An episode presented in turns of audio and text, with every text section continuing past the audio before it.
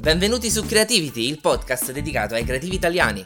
Ai nostri microfoni intervisteremo le menti italiane più brillanti dietro a videogiochi, musica, film e tutto ciò che concerne il nostro mondo. Non mancheranno retroscena, aneddoti e tutto quello che loro possono raccontarci direttamente nel nostro podcast. Questo è Creativity. Bentornati amici di Creativity, il podcast dedicato ai creativi italiani. Io sono Gianluigi Crescenzi di Game Legends e come al solito torniamo uh, con, una, con, una, nuova puntata dedicata appunto a, a, tutti ciò che con la loro creatività uh, fanno, non so, una, una, professione particolare oppure decisamente si, si occupano di... Uh, diciamo anche passioni artistiche, abbiamo parlato con musicisti, abbiamo parlato con eh, sviluppatori di videogiochi, con eh, disegnatori e quant'altro, insomma un mondo, eh, il nostro, pieno, pieno, pieno di tante menti brillanti e da, mm, diciamo comunque, eh, costellato, ecco, di, di, professionisti vari. E oggi, oggi, andiamo a parlare con una persona eh, di cui la voce sicuramente avrete mm, familiarità, che è Renato Novara, un doppiatore più che famoso in Italia. Facciamolo presentare da solo. Ciao, ciao a tutti, buongiorno, eh, come state? Ecco, una voce, una voce, abbastanza familiare. Noi stiamo bene, eh, io personalmente sto bene, non so se sta bene anche il nostro Andrea. Sto benissimo. Ciao a tutti. che oggi sarà il mio uh, compagno di viaggio per questo podcast, per questa chiacchierata con Renato. Sì, sì, assolutamente. Una, una, voce molto, molto, molto familiare che magari ricorderete uh, se siete magari fan di videogiochi o altro per Assassin's Creed, per uh, Mass Effect, Uh, se siete amanti di, di, cartoni animati, serie tv, insomma ha fatto di tutto, veramente di tutto. È, è, impossibile non accendere la televisione e sentire ogni tanto la sua voce, perciò noi siamo onoratissimi di averlo qui con noi oggi. Assolutamente. Grazie, Grazie mille, onore mio. Quindi, ah, siamo arrivati finalmente a, a questa chiacchierata e ehm, insomma, diciamo che ogni volta che si va a parlare con un doppiatore, sai, si fanno sempre le solite domande di rito, come, come ti sei avvicinato al doppiaggio, eccetera, eccetera. Se vuoi ti facciamo anche noi questa domanda, magari a cui rispondere in breve. Uh, non sì. so, dici tu, vuoi parlarci un pochino delle, delle tue origini? Allora, io in realtà, nonostante tutti pensino che i doppiatori sono tutti di Roma o di Milano, io sono di Torino, di nascita, figurati, sono ancora più lontano. Quindi ho fatto fatica tripla rispetto ad altri e le, cioè, come ho cominciato? Ho cominciato come tutti facendo un corso di dizione, poi il corso di teatro. Facevo teatro per ragazzi nelle scuole, anche negli asili addirittura. Poi ho fatto il corso di doppiaggio e devo dire che sono stato fortunato perché ho cominciato quasi subito a doppiare perché quando ho cominciato io eh, al nord, mettiamola così, mancavano un po' i ragazzi giovani e all'epoca ero giovane e quindi abbiamo cominciato a cioè mi ha fatto cominciare quasi subito a fare personaggi grossi, nel senso che io dopo un anno da quando ho cominciato già doppiavo Edward Herrick in Full Metal Alchemist per dire, visto che, che bello. un personaggio molto amato dai ragazzi e, ed è stato il mio primo protagonista grosso dopo circa un anno più o meno. Quindi questi sono i miei inizi. Sono eh, stato breve? Molto bravo, breve. Bravo, breve. E poi comunque hai detto bene, amato dai ragazzi come anche la maggior parte dei, dei personaggi che poi ti sei ritrovato a, a, a doppiare durante la, durante la, tua carriera. Cioè, noi ne abbiamo sì. giusto nominati un paio, ma ne sono veramente una valanga. Cioè, io penso che se si cerca qualcosa, una lista dei tuoi lavori, penso po- possiamo coprirci in quattro con una coperta. Devo dire che sono stato anche in questo senso fortunato perché ehm, io sono tanti provini che ho vinto, ma sono anche tanti quelli che ho perso. E tol- tolto forse il provino di Naruto che ho perso ed è stato un personaggio molto grosso, ehm, anche se poi mi hanno messo su un altro personaggio, eh, tutti gli altri provini che ho vinto eh, sono spesso collegati a personaggi molto amati, quindi sono entrati un po' nell'immaginario collettivo dei, dei fan eh, di queste serie. Eh, infatti, magari anche i miei colleghi che, hanno, che lavorano da più tempo di me o che hanno fatto magari la stessa quantità di cose mie hanno da questo punto di vista meno riconoscibilità perché hanno beccato i personaggi meno, meno, meno amati, meno, meno importanti, non so come definirli, insomma.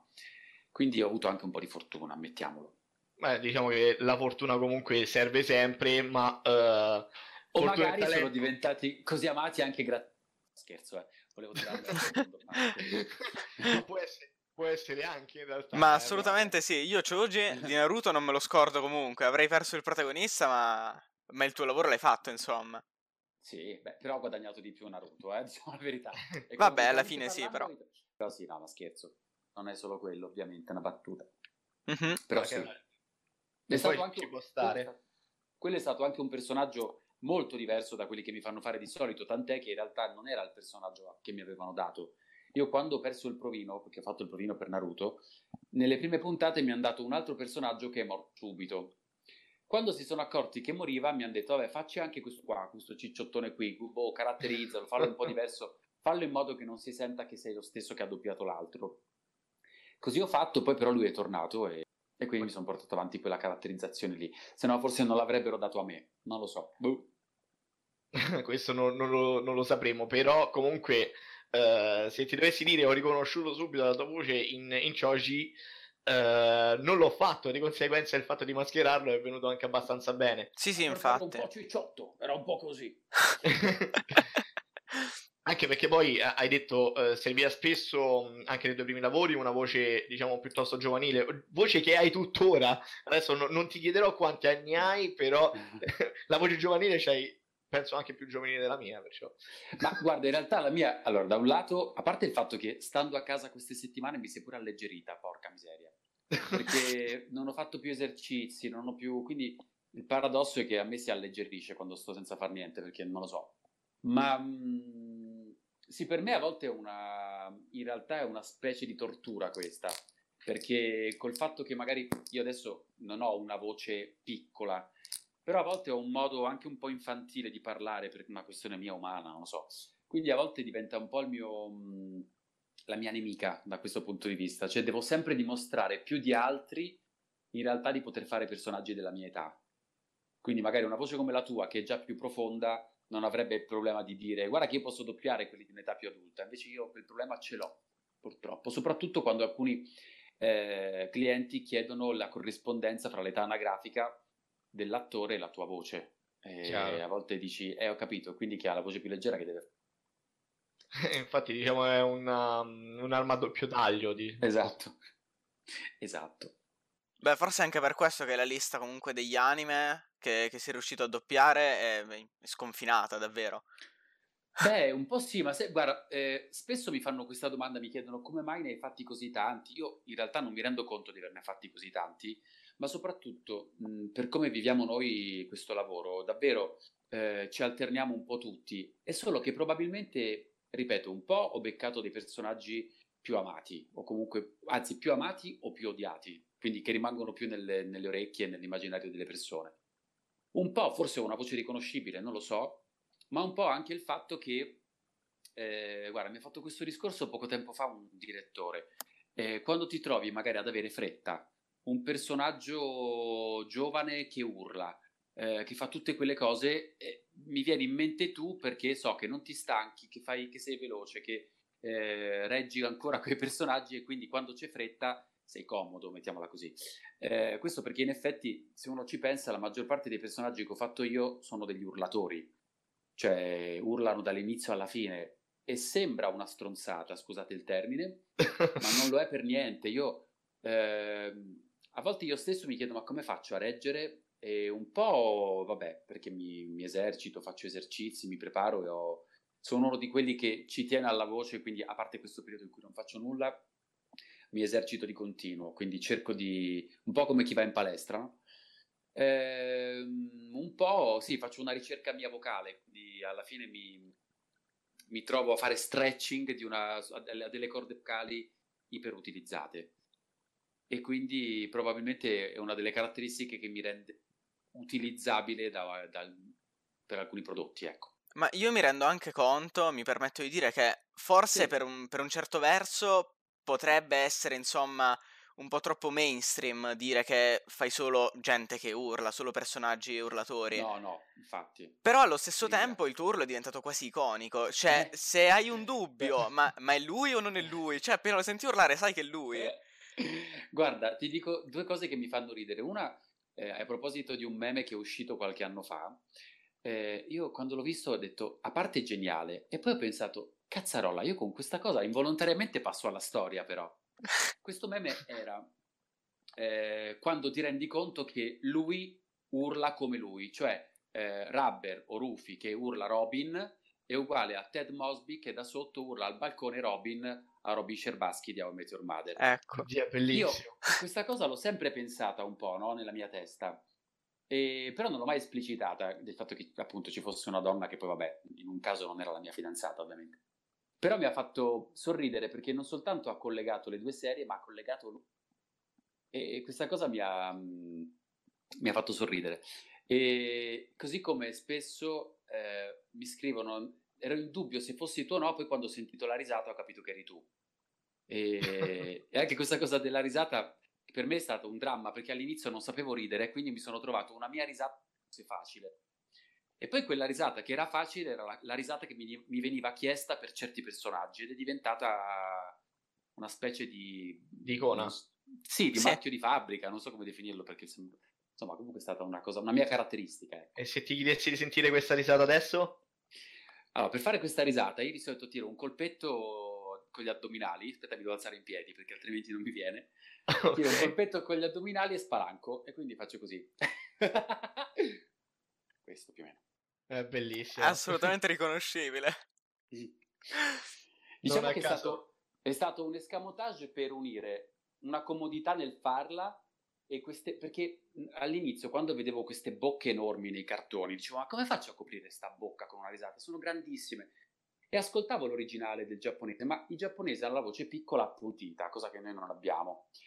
E quindi ho pensato a un modo per coprire quella bocca che si spalancava, diversa dal giapponese, ma che fosse incollata, e così mi è venuta Eh, e a volte la uso anche quando mi, dic- mi dicano: Mi raccomando, però non fare la tua risata questa su questa faccia. E io dico: No, no, invece io faccio la mia risata. La voglio proprio fare. E quindi la faccio.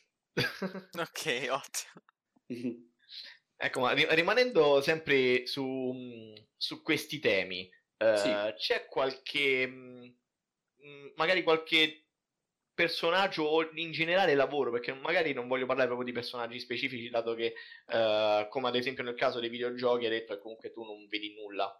Però Mhm. ne- in generale, un- lavoro che ti, che ti ha particolarmente divertito, che ti sei sentito bene mentre lo facevi e tu eh, spesso, cioè, spesso capita che quando uno va in sala di doppiaggio dice non mi sento di lavoro perché sto tirando fuori la mia passione. Adesso, che, che la maggior parte delle volte possa essere vero, ok, ma c'è un, un lavoro in particolare che ti ha dato questa cosa all'estremo? di Sì, proprio che mi ha fatto divertire, mi ha Sì. fatto... Allora, ce n'è più di uno per motivi diversi.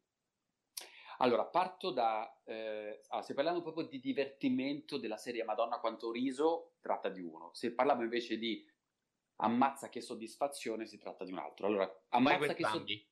Ok, ammazza che soddisfazione. Ehm, anzi, ce n'è uno che è a cavallo tra i due. Ammazza che soddisfazione, forse più di tutti, scusate il rumore, sono io che mi sono seduto. ehm, più di tutti il ritorno di Mary Poppins, il film.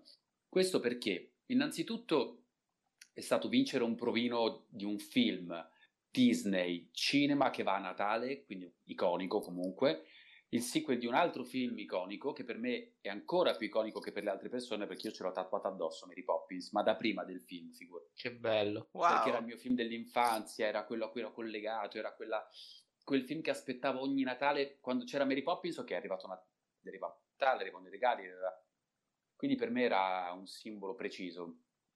Arrivato poi in un momento della mia vita molto particolare, quindi quando si dice quando arriva Mary Poppins cambia il vento, è vero.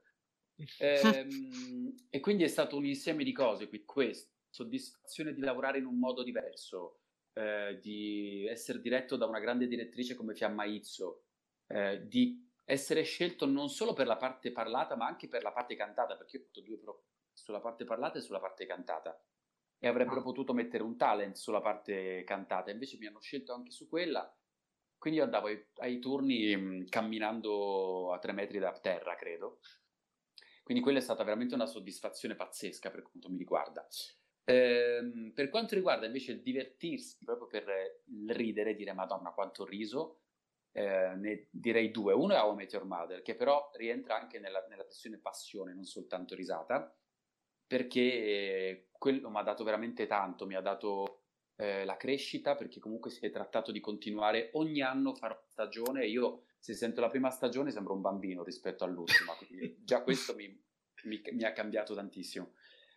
Eh, la soddisfazione di rendermi conto man mano che da chi era nato in sordina, con un titolo dato un po' a, a cavolo, una trasmissione, un orario un po', un po', strano, a un certo punto è diventato un cult. Lo paragonavano a Friends, eh, che esatto. per me esatto. invece era un'icona della mia generazione eh, hanno cominciato a darlo di continuo su Fox, su Italia 1, dappertutto. Hanno cominciato a scrivermi tutti chiedendomi gli audio di Meteor, chiedendomi se ero Robin, se ero con, eh, per, ehm, contro, cioè, chi, chi, sceglievo tra le due, insomma. Allora lì ho detto, ammazza, questa roba è fichissima. E, però un'altra serie che mi ha dato veramente un grandissimo divertimento è stata una serie che magari voi non avete neanche seguito, che è iCarly, dove io doppiavo questo personaggio Spencer, eh, che era pazzo, cioè mi faceva ridere tantissimo, una specie di Jim Carrey dei giorni nostri. Tra l'altro, attore che è nato il mio stesso giorno del mio stesso anno, siamo gemelli astrali.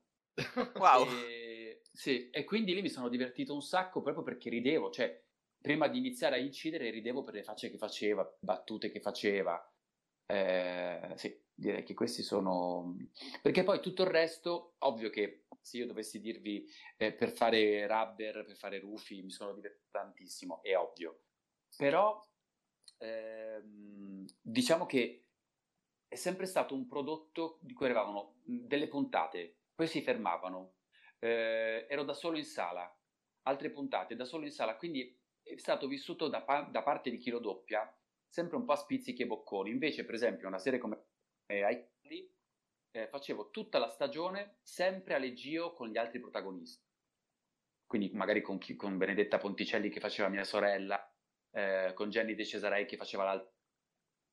Tanto in sala, capito? Quindi veniva, la vivevamo in modo diverso, ecco. E se diciamo invece... Anche quello è importante. Sì, vai esatto. pure Andrea. Ma se invece al posto di chiedere dei migliori doppiaggi passassimo ai peggiori? Uh. Qual è quella, quella serie, quella, quell'opera che proprio non, non, ti è piaciuta, ecco, do, doppiare? Allora, diciamo magari se c'è stato sì. qualcosa di imbarazzante, qualche ecco. aneddoto particolare. Allora, tralascio i, i reality, nel senso che ovviamente i reality appartengono a un genere a cui difficilmente ci si affeziona e spesso sono anche imbarazzanti, ma per... Mh, alcuni lo dicono anche i titoli in sé, no? Malattie imbarazzanti, per motivi imbarazzanti. Quindi metto da parte questo, questo discorso. Eh, c'è un cartone che io ho odiato e spero non tornerà mai più perché mi faceva veramente un po' schifo e soprattutto era faticosissimo per me perché al provino ho fatto una voce che poi mi sono dovuto portare avanti per tutta la serie, oltretutto d'inverno con il raffreddore e il mal di gola. Ah. Questa serie si chiamava Shizuku ed era una goccia d'acqua che viveva tante avventure eh, nei boschi, nel mare e viveva le sue avventure con una goccia di muco, una goccia di sangue, una goccia di fango, una goccia di cacca, credo, non mi ricordo più. C'erano mille cose orrende. Ehm... E lo dovevo doppiare tutta quella voce così acutissima perché avevo vinto il provino cercando l'originale, solo che stavo sempre male in quel periodo, quindi è stato un disastro e quando è arrivata l'ultima puntata ho festeggiato, ero felicissimo. E invece per il risultato finale, cioè poi se ti è capitato di risentirla, come l'hai trovata? Cioè hai trovato il lavoro comunque buono? No, no. no, no. Ma il lavoro buono, vabbè, intanto un cartone così non è che possa darti chissà quali input, ma proprio non sopportavo neanche la voce che avevo fatto, cioè, cioè petulante, noioso, ma era, in realtà era poi anche il prodotto in sé che era un po' così, cioè era un prodotto giapponese più per bambini, eh, con eh, tutti stereotipati, buonini, tutti così, eccetera, eccetera. Quindi diciamo che il ricordo peggiore, poi con tutto il rispetto, perché poi andavo molto d'accordo sia col direttore che con il fonico, figurati, ci siamo anche divertiti poi. Anzi, gli stessi, anche loro due dicevano, madonna, questa goccia di merda, che palle, ogni volta. Ma in realtà poi, poverino, lui era anche carino il personaggio, ero insopportabile, era colpa mia. Diciamo, non ti sei mai così pentito di vincere un provino, insomma. No, poi alla fine, quando, quando, è finita la serie, mi hanno comunque pagato, quindi va benissimo. Ah, beh, quello che Ci mancherebbe altro. Quella, ho, pensato all'aspetto economico, mettiamola. E eh, vabbè, anche un lavoro alla fine, oltre che una passione, certo. Esatto. Beh, in questo periodo è soprattutto un lavoro, poi. Eh. In questo eh periodo? In, in, generale, comunque, no? È, ah, a sì, livello la, lavorativo. Lavoro. Sì, in questo periodo è un po' meno un lavoro, è più una passione perché non, non si lavora, però sì, diciamo che in generale, in generale è un lavoro, ecco.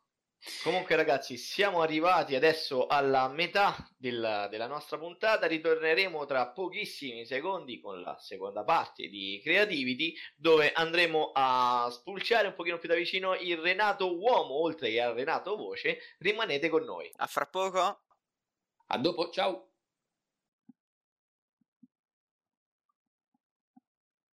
E bentornati ragazzi, eccoci qui ancora con eh, Creativity, seconda parte di questo appuntamento dedicato a Renato Novara. Ciao, che, eccoci qua. Che Eccomi, è sempre qui con noi. No, non è scappato nel mentre. Non... No, no.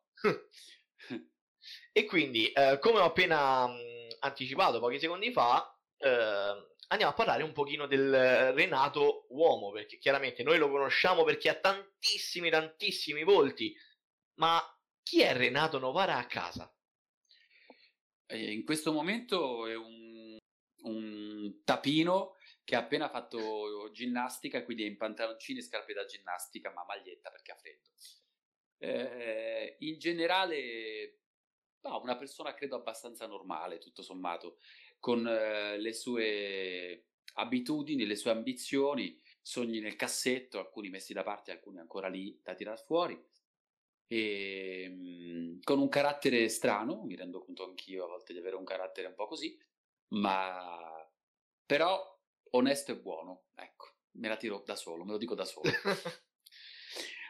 Beh, ecco, diciamo che la, la, linea del, del, buono e del cattivo, del giusto e dello sbagliato sia un po' già eh, delineata sé, dunque immagino che qualcuno da solo lo possa riconoscere di essere buono o, o meno, dai. Vabbè, certo. Alla fine non è niente volte, di che, ecco, ci sta. A volte, sono anche, a volte sono anche un po'... Quando serve sono anche so, eh, scusate il termine sempre, ma sono molto colorito. Ti sei tipo autocensurato. Ma... Sì, è vero. La... ah, la... sì? Sì. È andata via la linea al momento giusto. Sì, esatto. È il karma. Si è capito solo ciò. Ah, beh, quindi però si è intuito il resto. Beh, allora, esatto. allora non lo ripeto. Va bene così. E quindi a volte, ma come tutti d'altronde, no? a volte uno è buono, buono, buono, poi quando ti fanno un po' arrabbiare, diciamo che smetti di essere buono e dici vabbè, però ti faccio vedere che ho anche una lama tagliente dentro di me. E così a volte mh, mm, so essere anche tagliente, però in generale diciamo che sono anche uno molto generoso, cioè mi, me lo dico da solo, ma perché è vero, so anche essere generoso, nel senso che ehm, non sono di quelli, per esempio, che eh, deve fare per forza tutto lui, si arrabbia se che cospira per riuscire a fare qualcosa in più degli altri. In realtà sono anche uno che in questo ambiente, tutto sommato, anche tra gli amici eh, dei suoi concorrenti diretti, vocalmente parlando. Perché alla fine mh, penso una volta tocca a te, una volta tocca a me e, e cerchiamo di, di, di darci una mano in serenità. E questa cosa del lavoro ce l'ho anche nella vita, fondamentalmente, e viceversa. Diciamo, sei per la concorrenza amichevole e non spietata. Sì, sì. Eh, poi chiaro che quando gli altri fanno quella spietata, allora ma tu a vita mea ci penso anch'io, ecco. Ti adegui? Esatto. Esatto. Ah, ci hai appena detto che hai appena finito di allenarti, allora viene, viene spontanea la domanda. Uh, sei una persona che a questo punto possiamo immaginare dà una certa importanza all'allenamento, alla forma fisica, alla, sì. al benessere del corpo. Sì, diciamo che è una cosa che ho acquisito da grande, perché da piccolo ero abbastanza antisportivo, eh, da piccolo e anche da adolescente oserei dire, ma è stata una mia pecca, nel senso che quando ci ripenso dico che stupido che sono stato, ma da un lato perché mh, sono stato un bambino che odiava il calcio, in un periodo storico in cui ancora più di oggi tutti i bambini giocavano, tutti i maschi giocavano solo a calcio. E quindi per me ho vissuto quella fase che vivono magari anche altri, eh, per cui nell'intervallo a scuola si usciva in giardino, giocavano a calcio, io devo stare lì a dire che faccio, e vabbè, allora o sto con le femmine o sto da solo. Quindi ho preso un po' in, in odio lo sport da piccolo, fino a che ho giocato un po' a pallavolo, ma ero troppo tappo per giocare a pallavolo. Sono cresciuto dopo e, e, poi quindi anche agli anni del liceo sport. Ho cominciato a fare sport quando eh, fondamentalmente all'università mi sono scelto gli amici, eh, quindi non erano più imposti dalla scuola perché all'università scegli conquistare. Eh, ho cominciato ad avere delle passioni perché quella per il teatro è cominciata proprio il primo anno di università eh, e quindi mi sono proprio aperto mentalmente, c'è stata un'apertura netta sotto ogni punto di vista andando all'università. Eh, ho intensificato però l'attività sportiva realmente dopo i 30 anni, quando ho detto però mi piacerebbe avere anche un bel fisico, poi compatibilmente con quello che la natura ha dato, insomma, però insomma. E quindi ecco, questo mio periodo, diciamo, lo sto passando a fare molta attività fisica, eh, faccio molta palestra, nel senso che faccio le mie... Non è che mi, mi sparo dei pesi alla merluzzo, ecco, per cercare... Però... che salutiamo. Mi... Esatto, salutiamo, ciao. Maurizio. Però mi difendo. Ecco, questo sì. E beh, alla fine è bello stare, stare, in pace con se stessi, ecco, stare bene con il proprio fisico, non bisogna fare meglio sì. degli altri. No, no, no, ma io faccio, anche perché non è che ho vent'anni e posso fare, tenere, oddio, in realtà calcolando i ritmi che ho, fine gli faccio concorrenza ai ventenni. Però voi quanti anni avete che non lo so? Io 19. Ah, ammazza, tu? Sì, lui, lui, è giovanissimo, io invece tra, tra pochino arrivo ai 30. Ah, vabbè, però sei sempre giovane, però certo 19, mazza. Oh. Eh. Sei un 2000? sì, sono un 2000. Poverino, non sai un sacco di cose della vita, allora. sto, prov- sto provando a recuperare perso... gli anni ti sei perso tutti gli anni 90. Io figurati che in questi giorni che sono a casa vivo di effetto nostalgia anni 80 e 90. Sono in tutti i gruppi, mi taggano in tutti i gruppi dei programmi di quegli anni, figurati un po'.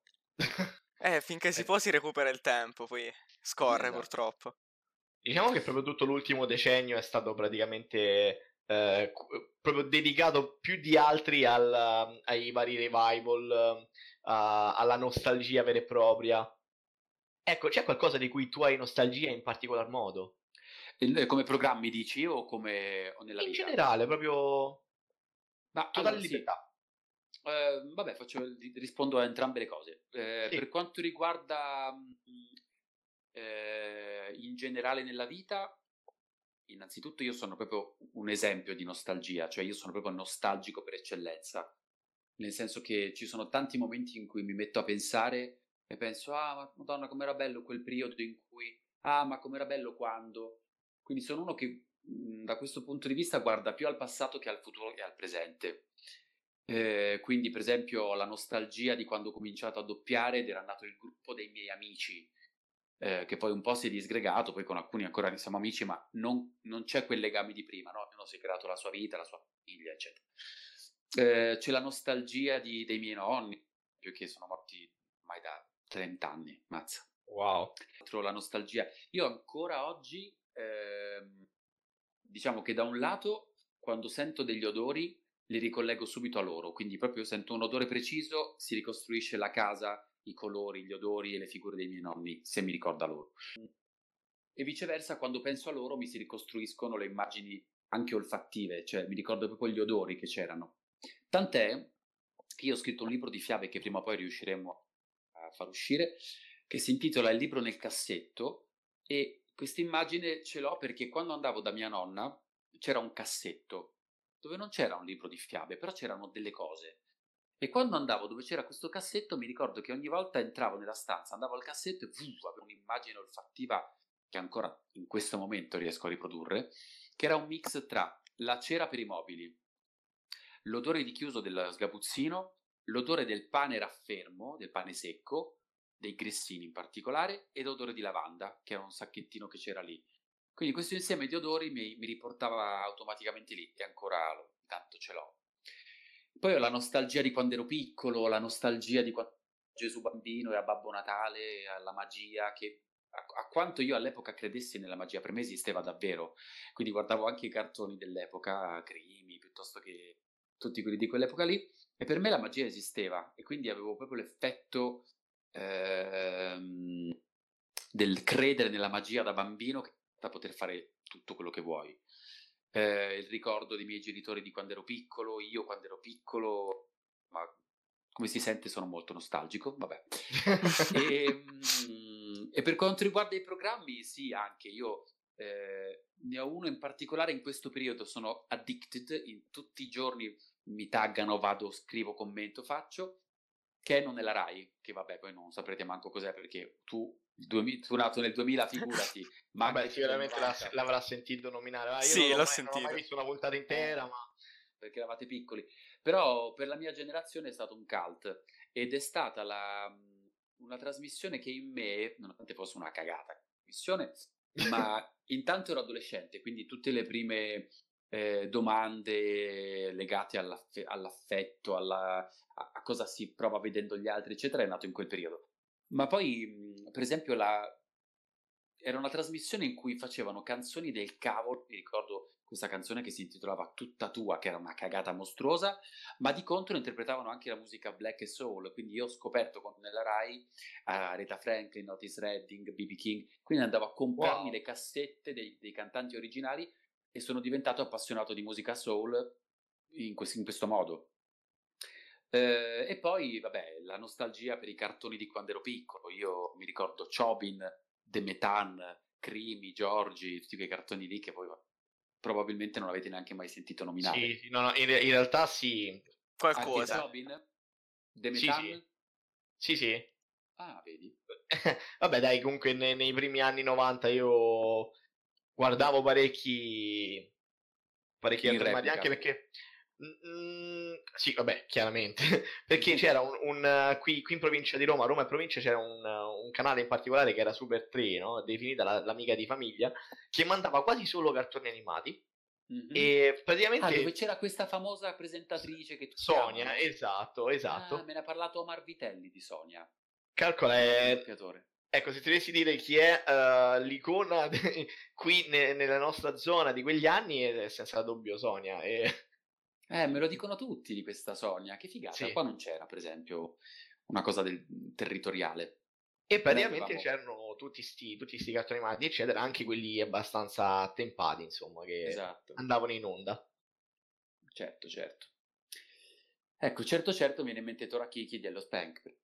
Appena detto certo, certo, e automaticamente ho pensato a lui, vedi? È una, una mente che viaggia continuamente. Sì, sono iperattivo e ipercinetico. e questo è quanto per quanto riguarda mia, il mio effetto nostalgia. Ma se ti dicessi invece di questi, hai parlato del, della fiab, delle fiabe nel cassetto e anche mm-hmm. di suoni del cassetto che hai ancora, alcuni sì. che stanno lì, altri no, ma mh, ci hai parlato anche eh, che sotto l'università hai, ti sei avvicinato al, in un primo momento al, al teatro, cioè questo mm-hmm. è il primo momento del sì. teatro.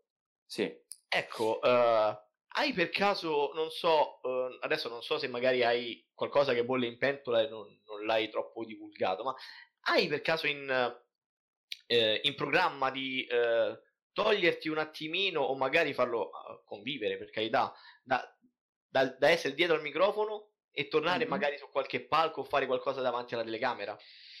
Ma guarda, allora in realtà eh, io diciamo che vengo da un faccio questa premessa. Quando ho scelto il doppiaggio, l'ho fatto perché da un lato ero appassionato di doppiaggio ed ero appassionato perché a un certo punto della mia vita eh, mi ero reso conto di riconoscere le voci. Dicevo, ma questo l'ho già sentito lì, come, come succede a tanti di, di, di appassionati in realtà, però all'epoca era un po' meno consueta questa cosa. Quindi per dire, io mi ricordo che mh, mm, il mio primo approccio al doppiaggio è stato Sentieri, una soap opera perché mia madre la seguiva. Quindi io eh, che ne so, arrivavo a casa da scuola alle tari, sentieri era mezza, beccavo. Quando alle medie arrivavo all'una, ma lo spostavano sentieri all'una, quindi beccavo lo stesso. Alle superiori arrivavo alle due, ma sentieri era spostato alle due. Quindi lo ribeccavo ogni volta che arrivavo a casa e dovevo o mangiare merenda pranzo, c'era sempre sentieri. Però io non lo guardavo, perché in realtà mangiavo con la testa giù. Quindi era più un ascoltarlo. Un giorno, ascoltando sentieri, ho detto, ma questa è la voce di Cremi. Alzo gli occhi, invece c'era Beth Reigns di Sentieri. Dico, ma com'è possibile? E lì scopro che era doppiata. E quindi che Donatella Fanfani, voce di Crimi, era anche voce di Beth Reigns di Sentieri. Quindi mi è rimasta in testa questa cosa che poi da adulto, eh, cioè quando ero più grande, ho ripreso. Nel frattempo io avevo cominciato a fare canto, a fare teatro, però c'era sempre qualcosa che mancava perché ero timido fondamentalmente. Quindi quando poi mi sono reso conto che il doppiaggio potevo farlo dentro uno sgabuzzino, in una stanza chiusa al buio, senza che nessuno mi guardasse, ho detto ah, fighissimo, è comodo per me. Quindi oggi vorrei tirare fuori quel, quell'omino dalla stanza buia per dire guarda che oggi sei più sicuro, hai delle altre frecce al tuo arco, possiamo riprovarci, ecco. E quindi sì, mi piacerebbe, non ho niente in pentola, anche perché sono stato, diciamo, finora sempre molto eh, impegnato con il doppiaggio, però mi piacerebbe fare più che teatro, eh, non perché non mi piaccia, anzi, però ci sono più prove, un casino, eh, devi stare in tournée più, più delicata come situazione in questo momento. Mi piacerebbe fare delle cose davanti alla telecamera, questo sì, film, fiction, quello che è, questo mi piacerebbe, sì. Perciò lanciamo un appello per Renato Novara. Devo trovarmi la gente però prima, se no... Vabbè, così da solo. cerchiamo la gente. Un agente importante, se ha voglia, ecco, sono qua. allora, a maggior ragione, faremo girare il più possibile questa puntata, poi quando andrà la percentuale, poi. Beh, ieri ho avuto il piacere, per esempio, di guardare una fiction eh, che si chiama Doc. A un certo punto guardo e dico, ma io questo lo conosco. C'è un ragazzo che si chiama Alberto Malanchino che veniva ad assistere ai turni che voleva, era un aspirante doppiatore e ancora oggi magari lo è, non lo so, ma infatti gli ho scritto e l'hanno preso come coprotagonista e fa un personaggio molto grosso, molto bello e bravissimo tra l'altro, quindi vedi. Ah, Mai perciò... Esatto. Beh, a, a, maggior ragione allora possiamo ben sperare magari di vederti da qualche parte. Ma sì, perché no? Speriamo.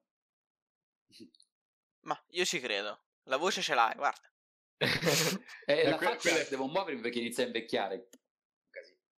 Però diciamo che ancora qualche anno di, da parte ce l'ho, via, mettiamola così. Ancora qualche anno di buono. Poi ehm, io parlerei anche di un altro, di un altro mondo, cioè, ma, o meglio, no, sempre del mondo del, del doppiaggio, adesso che l'abbiamo un attimo riaperto, sì. ma eh, sapere un po' da come funziona dal punto di vista della voce l'essere magari lo speaker de- di qualche pubblicità, tu ne hai fatte parecchie. Mm-hmm. Sì. Eh, non ci si sente eh, magari per carità, a, a, volte è semplicemente lavoro, ok? Ma a volte non ci si sente un po' bugiardi, magari quando si fa la pubblicità di quella cosa e dici a me, a me che so, un, un pacchetto di Greger. A me mm. quei Greger non mi piacciono proprio, però ci si sente a fare, non so, ci si sente bugiardi a volte a dire qualcosa nelle pubblicità. Uh, personalmente no, nel senso che comunque a volte mi sento magari più bugiardo nel doppiaggio, perché se ci pensi, un cartone animato in realtà non esiste, quindi tu stai doppiando qualcosa che non esiste e quindi è equiparabile a qualcosa che non esiste, tipo un messaggio lanciato da una pubblicità fittizia, non lo so. In realtà, poi soprattutto con le pubblicità, personalmente, eh, io le prendo come un testo sul quale mi danno delle indicazioni, alcune soltanto di di passaggio, altre invece informazioni di recitazione e mi baso su quello. Guarda, io ho fatto anche una pubblicità che non citerò, ma per la quale sono stato ampiamente preso per i fondelli dalla Lizizzetto a che tempo che fa. Oddio. wow. A un certo punto l'anno scorso mi arrivano tipo, non so, 50 messaggi, metti Rai 3, metti Rai 3, metti Rai 3, no, era ancora su Rai 3, quindi forse più dell'anno scorso, vabbè. E dico, ma che cavolo c'è? Metto Rai 3 stava prendendo in giro una pubblicità che facevo io. e, ehm, e devo dire che mi sono anche un po' vergognato, se vuoi. Però alla fine ho detto, vabbè, ma è lavoro, nel senso che fa parte della, del nostro mestiere anche fare quelle cose lì. E, ehm, però dovessi dirti, mi sento bugiardo? No, no. Io sono soltanto al servizio, quindi no. Ma poi fino adesso non ho mai detto bugie, eh? Non ho mai detto delle... Non ho mai fatto pubblicità in cui dico qualcosa eh, o di scomodo o finto camuffato da. Ok, molto molto bene. Cioè, questo anche a noi da consumatori dà un, un po' di sollievo. Insomma. Se c'è la tua voce vuol dire che è vero. per, per adesso, eh, da adesso in poi non si sa, magari.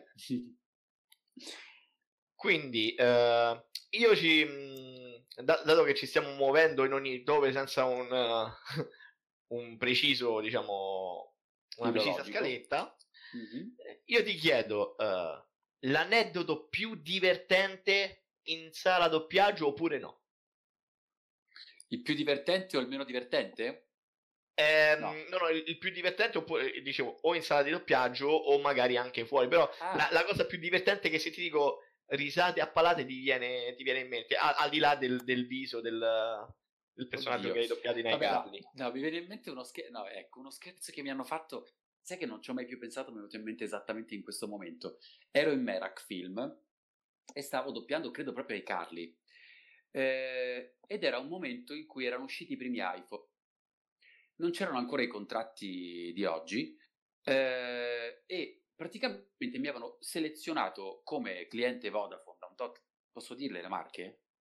Vabbè, sì, ti possono dire le marche, giusto o no? Eh, cre- credo, credo di sì, via. Sì. Ecco, vabbè, me l'ho detta. Eh, cliente Vodafone da un po' di anni eh, perché volevo offerta eh, per avere l'iPhone ancora 3 ehm, con un tot al mese, il primissimo offertone che era un appannaggio di pochi.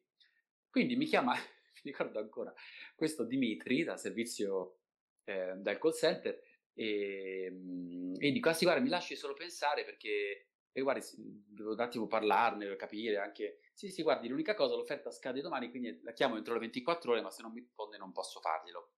Dico, ah cavolo, quindi vado in sala, dico, guarda, mi deve chiamare questo di Vodafone, eh, sappi che devo rispondere. Sì, sì, sì, sì. Insomma, perdo la telefonata. Dico, no, ma perché? Speravo che mi richiami. A certo punto c'era Patrizio Prata nell'altra sala che sente il discorso che faccio con la direttrice in questione.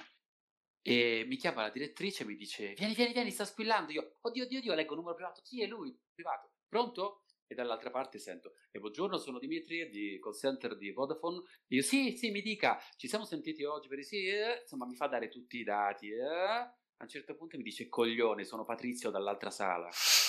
Ed era Patrizio, mi ha tenuto ma tipo 10 minuti, quindi rubandomi anche la pausa per farmi questo scherzo. Io, no, io che tremavo perché ho detto no, bruttissimo. Quindi questo mi è venuto in mente adesso, non ci avevo più pensato, adesso gli scriverò dicendogli "Eh, ti ho citato oggi per quello scherzo fantastico che mi hai fatto. E sappi che ce l'ho ancora che- con te. Un'altra cosa che invece è il contrario, che mi ha fatto rimanere malissimo, ma che poi è diventata fonte di aneddoto per gli altri che mi hanno preso in giro, che ancora oggi mi prendono in giro, la mia prima presenza in una fiera degli anime dei comics, eh, ero a Milano, eh, mi invitano per, non mi ricordo neanche se esattamente quale fosse la fiera. Eh, vado perché era appena uscito mh, Metal Alchemist e c'eravamo io, Benedetta Ponticelli, Patrizio Prata, Leonardo Graziano e credo la Pacotto.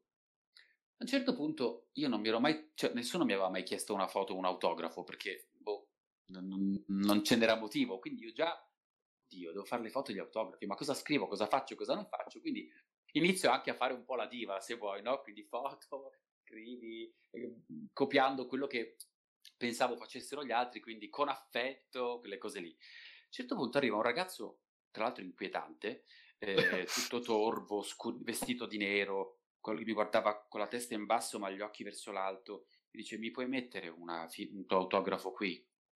E io dico, ah sì, mi dà questa agenda nera, e io scrivo, come ti chiami? No, mi basta la tua firma. Io, ah ok, metto la mia firma, lo chiude di colpo, mi dice, questo è Death Note, chi mette la sua firma qui morirà. Fa per andarsene, io vedo Leonardo Graziano e che sapevano cosa fosse quella roba lì, che scoppiano a ridere e mi hanno preso in giro per tutto il giorno. Io sono rimasto malissimo perché non lo sapevo. Magari ci ascolta e si riconoscerà nella dizione del ragazzo in cui chissà. Beh, Torbo e col Death Note. Non penso ce ne siano tanti. Eh, No, vabbè, magari sì, io penso tantissimi. Cioè, poi, se ho capito il periodo, comunque eh, erano tutti eh, quanti. potrebbe essere 2007, 2000, quel periodo lì, non so neanche Esatto. esattamente. Ah, va Esatto, bene. era tipo il, il periodo, penso, clou dell'esplosione del, sia del manga. Non, non mi ricordo se l'anime era già uscito.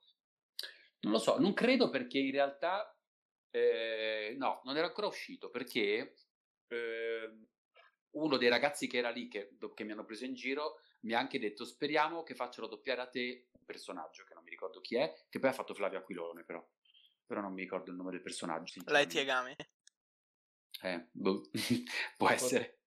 Non giudicatemi, ma non me lo ricordo. Il, il cattivo, vabbè, chiaro. Ah. E, Ecco. oddio, poi dipende cattivo da punti di vista. Punti di vista, ma- sì. E esatto. magari anche lui era un buono che facevano diventare stronzo ogni tanto, come dicevo prima, ecco. Eh, diciamo c'è un, un senso di giustizia un po' particolare. È un personaggio esatto, controverso, ma non è né buono né cattivo, sono punti di vista. Ok, comprendo. Dunque, io ehm, direi siamo quasi in chiusura, però prima di chiudere definitivamente questa, questa live con, eh, con Renato Novara, che è stato gentilissimo e ci ha tenuto compagnia fino adesso, vorrei chiedere a lui stesso Mhm. eh, quali sono i suoi progetti per eh, il prossimo futuro o magari il prossimo prossimo più in là, perché insomma, diciamo, è, è- è tutto molto confuso in Esatto. questo periodo di, di quarantena. Ma allora, progetti futuri saranno, spero, sicuramente lavorare più di quanto io abbia, non, ab- non abbia lavorato in questo mese, perché non avendo fatto niente mi auguro di, È di lavorare un po' di più. In realtà non lo so ancora, nel senso che è sempre tutto all'ultimo minuto nel doppiaggio, quindi io so che riprenderò a doppiare la mia soap, quello vabbè sì perché il mio personaggio c'è ancora. Ehm, Che ricordiamo, so che eh? gli- eh, la soap si intitola Una vita, io faccio Felipe Alvarez Hermoso. So che eh, negli Stati Uniti hanno finito eh, di girare 13, quindi spero che torni e che lo doppieremo, ma non lo so ancora. E mm, per tutto il resto non so ancora nulla. Purtroppo noi sappiamo tutto veramente all'ultimo, quindi magari domani, no, domani sabato, arriverà una telefonata dove mi diranno eh, che è tornata una serie o che mi mettono su un'altra, ma ahimè non lo saprò fino al momento. Perciò è sempre sul una vita sul filo del rasoio, sul rispondo e Esatto. sono pronto, sono attenti. Esatto, esatto, è proprio così. Purtroppo da un lato, per fortuna dall'altro, ecco. Esatto. Quindi, eh, aspettando comunque qualche notizia, magari ci dirai: Oh, lo sapete che abbiamo parlato quella volta? Oh, ho trovato quest'altro lavoro, oppure mi hanno preso per fare questa fiction. Noi Esatto. aspettando, aspettando queste notizie e ci speriamo vivamente, soprattutto per, per te, dato che è comunque una tua passione, una tua speranza. eh, diamo appuntamento ai nostri amici con la, con la prossima puntata di Creativity. Ringraziamo tanto, tanto, tanto, tanto Renato Novara per essere stato Grazie a con voi. noi. Eh, un ringraziamento particolare anche da, da- da parte sia mia che di Andrea, perché no- non l'abbiamo detto fino adesso, ma siamo tuoi comunque grandi fan. da- sì, assolutamente. Per, Grazie Perciò- mille. per noi, oltre che un onore, è stato anche un grandissimo piacere fare questa chiacchierata con te. Eh, Condivido appieno. Anzi, ci mi sono anche sentiamo. fatto un po' aspettare, ma è stato un periodo strano questo, quindi c'era sempre un- una cosa, un punto interrogativo su ogni giornata. Ma mh, se può consolarti, è stato così anche in tutte le attività che abbiamo comunque coperto noi, Infatti. dal punto di vista giornalistico e non. Perciò eh, fe- felici comunque che tu sia riuscito a risolvere comunque qualche, qualche grana in questi periodi, come abbiamo fatto anche noi. Ci siamo alla fine incontrati e tanto, tanto bene. E abbiamo chiacchierato. Esatto, una chiacchierata piacevolissima. Assolutamente, è stato un piacere. Sì, sì, certo, anche per me. E ci sentiamo ragazzi per la prossima puntata di Grazie. Creativity nei, nei prossimi giorni. Ancora grazie a Andrea e a Renato e Grazie alla prossima. Ciao. Ciao, Ciao ragazzi, ragazzi. Ciao.